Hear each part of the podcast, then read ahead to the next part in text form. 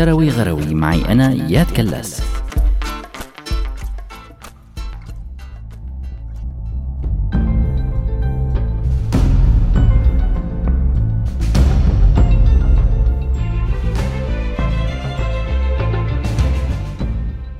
ما بيغيب على ذهن مشاهد مسلسل Game of Thrones أو لعبة العروش بنسخة HB أو لعبة تانية للعروش يلي بدأت مع عسكرة الثورة السورية. لعبة عروش كبيرة بين دول عظمى ولعبة عروش صغيرة بين عشرات الفصائل المقاتلة والقادة ويلي أحيانا بيتقاسموا مناطق صغيرة وأحياء وحتى أحيانا حارات صغيرة.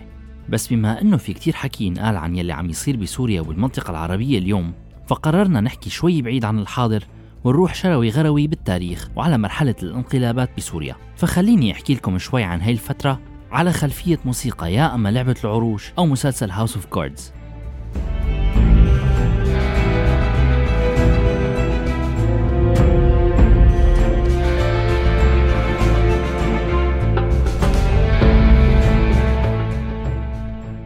إذا بدنا نحكي عن الانقلابات بسوريا فكان للسوريين الفخر أنه أول انقلاب عسكري بالبلاد من أيام الاستقلال هو بداية كل الانقلابات العسكرية وهيمنة الجيش على الحياة السياسية بالشرق الأوسط والعالم العربي.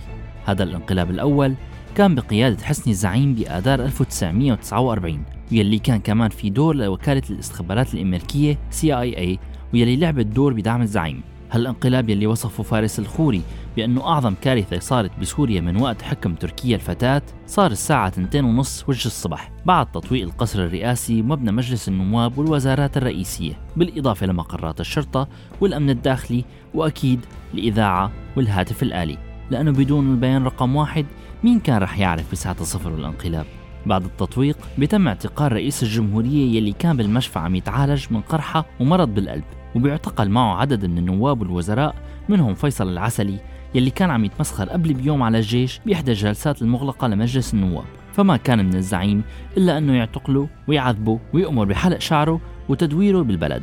هذا الشيء حسب كتاب الانقلابات العسكرية في سوريا. ويا ترى كم مشهد من مشاهد المسلسلات التاريخية ممكن تتذكروا صار فيها هالفعل؟ بالإضافة لهذا الشيء انقطعت الاتصالات السلكية واللاسلكية مع العالم الخارجي وتسكرت الحدود. ومثل بمشاهد السينما حم الفرح والبهجة بالشوارع لهذا الانقلاب. وإذا كان هذا الانقلاب لتحريك الوضع السياسي وعمل قطيعة مع نفس الأشخاص يلي كانوا عم يحكموا سوريا بوقت الانتداب فهذا الوضع الجديد ما راق لسامي الحناوي وأسعد طلس يلي عملوا انقلاب تاني بآب من نفس السنة حتى تكمل الحبكة الدرامية. وطبعا لعبة العروش بتستمر وبتجي الدراما الأكبر بين صراعات خارجية بين العراق والسعودية ومصر وبين ضغوطات على الداخل. ليصير بنفس السنة من كانون الثاني ديسمبر ثالث انقلاب بسوريا من بطولة أديب الششكلي هالمرة واللي تحرك مع مجموعة من الضباط واعتقلوا سامي الحناوي بالشام بينما هرب معاونه أسعد طلس لبيروت. طبعا ولأنه كل الانقلابات بتصير برغم من الشعب بالتغيير فالانقلاب يلي بعده إجا كمان من بطولة الششكلي وسحريا بنفس الرغبة من الشعب.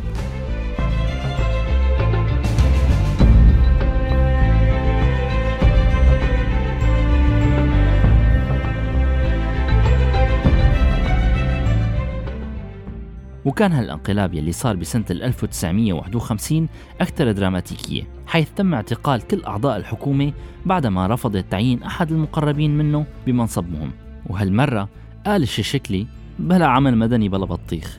وهيك نظم مع قادة الانقلاب انتخابات لكل الشعب. ويحذركم مين فاز فيها؟ أكيد الششكلي. وهيك بلش تقليد دستور جديد مع نظام الحزب الواحد. بس بسنة 1954 اجى منقذ جديد مع الانقلاب الخامس من وقت الاستقلال يلي بالمناسبة ما صار له غير كم سنة.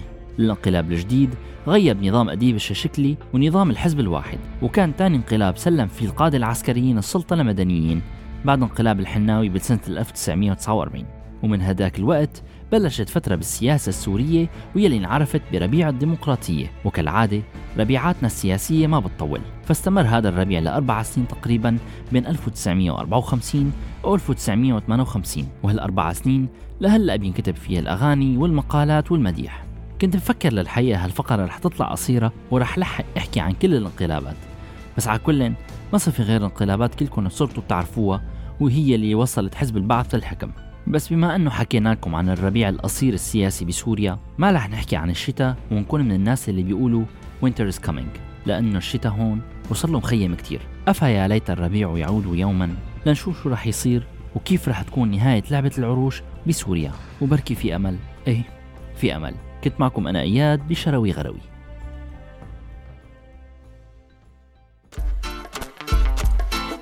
شروي غروي معي أنا إياد كلاس.